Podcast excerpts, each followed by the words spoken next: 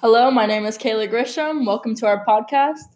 Today is Wednesday, November 6th or 7th. Okay. Yeah. And I'm here with Kaylee Nickel. Um, she's expected to graduate in the spring 2020. Um, okay, Kaylee. So, why did you choose kinesiology?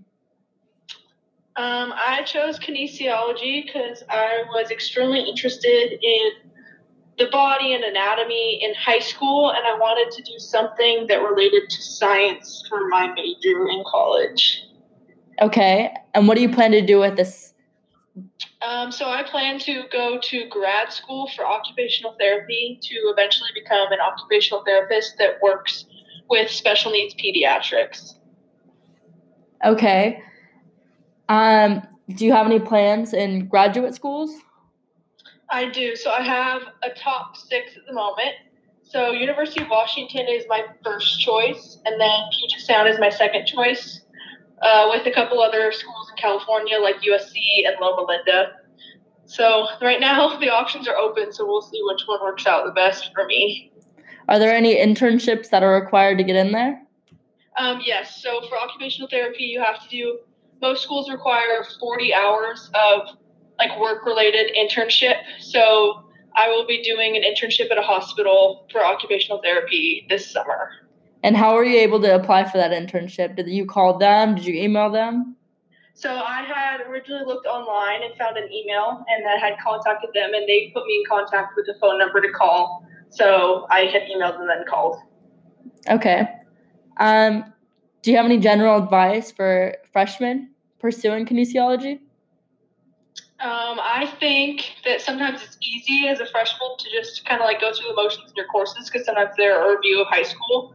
But being able to just remember the basics will really help you in other courses in kinesiology because the terminology te- seems to carry over from course to course. So that just gives you like a nice foundation to go off of. Okay. Why did you choose occupational therapy over physical therapy? Um, first, for me, physical therapy requires a PhD, and I was not envisioning myself going to that much school. Um, and occupational therapy is more whole body oriented, like daily tasks. And in high school, I had worked special needs kids, and they just kind of opened up my world to just being able to work with them and work on like practical tasks like walking and writing and being able to just work with them to help them with their everyday independence. And I think that's kind of what led me to occupational therapy. Okay. Um, what has been the hardest thing going through the kinesiology program? Um, I think the hardest thing with any science major, but specifically kines, is that you have a lab that's required with all of your science classes, which can be super fun because you get to apply all the things you're learning, but at the same time, it's extremely time consuming for getting one unit out of a course. But I think it's definitely worth it to be able to see how you can apply all the knowledge that you learn in lecture into your lab. And do you think APU is preparing you to go into the career path of an occupational therapist? I think for sure APU is. I think it's pretty cool because kinesiology is a major that is just like starting to grow at APU, which is growing at the perfect time for me. Being able to open a biomechanics lab and having teachers that have worked in the industry just really has helped me to have the skills necessary to hopefully succeed in occupational therapy. And how many years is grad school for an occupational therapist? Um, so it depends. So you can either get a master's degree in two years, depending on what school you go to. But if you want to get a PhD, which I'm not sure if that's my path yet, but you can do a combined master's and PhD program where it's three years instead of two. Does getting your PhD make it easier to get a job? Um, I think it will eventually. So what they're trying to do with occupational therapy is make it more equal to physical therapy. So with that comes the requirements being equal, where physical therapy needs a PhD. So they might eventually change occupational therapy to requiring a PhD. So I think it'll give you a level up in the fact that you're a little higher educated than some of the other people in the industry. But at the same time, sometimes experience speaks louder than just more years of education. So I think that's kind of where I am in the process and seeing if like I get out of school earlier and get more experience, would that help me in the long run or would more school help me? Okay. Do you have advice for kinesiology majors in general? Um, I think my one thing of advice that you hear a lot, but to really just get connected to the professors because you'll find the professors really do care about you in more ways than one, not just in the classroom setting, but in your life in general. And they really do want to get to know their students. And if you find a professor that you really feel like you connect with, like being able to stay a part of their life even past the classes that you have with them and just being able to engage and asking them about how things in their life are going and they'll be more willing to engage with you about um, helping you through whether that's getting you an internship or helping you in their class or just getting you connected with other people on campus that can help you reach your goals. Have you been able to network using this process? I for sure have. Um, there's a couple professors. So one of them, I had Professor Dudley this semester, and I had reached out to him towards the end of this semester about working in the biomechanics lab next semester. And so that's the first semester that's really open. And because I had Dubois last semester and him this semester, I've been given the opportunity to work in that lab. And without having them, I don't think I would have been as comfortable asking or reaching out to them about working in that lab. And what do you want to do with the biomechanics lab? Like, is it a um, prereq? What is it?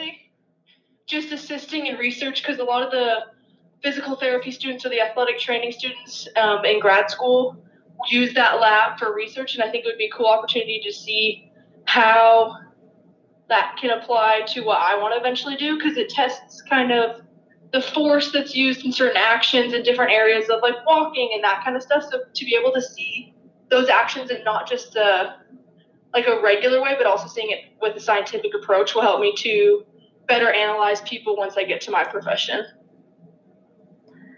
Do you know any specific examples of the research that's being conducted?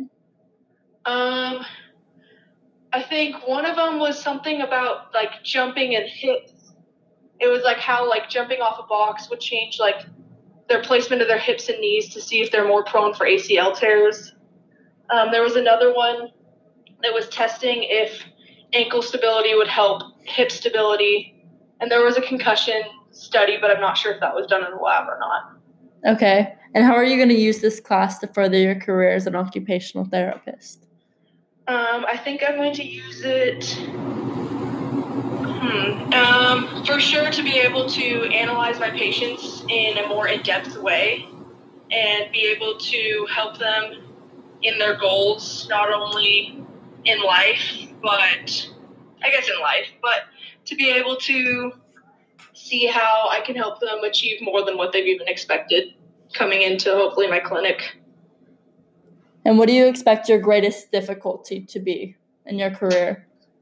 Um, I think my greatest difficulty will be working in occupational therapy. You work with a very diverse population and being able to adapt to the challenges that that brings. And sometimes clients won't necessarily respond to certain treatments in the way that you hope they do. And that, with that comes setbacks. And I think being able to change my approach and being able to help them succeed in whatever way necessary.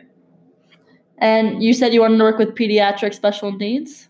Yes. So, how are you going to specify it to special needs? Is there a big difference between special needs and someone who isn't? Um, not really. I think with occupational therapy, it's such a wide umbrella. Like, there's lots of categories of like veterans or geriatrics or just like regular population. And I think being able to work with people from all over the board in the beginning, but then if I want to work in a specific clinic, kind of narrowing that down um, would help with my specialization and being able to just help one population instead of all over the place. Okay. And are there any, um, what do you hope to get out of going into this career path?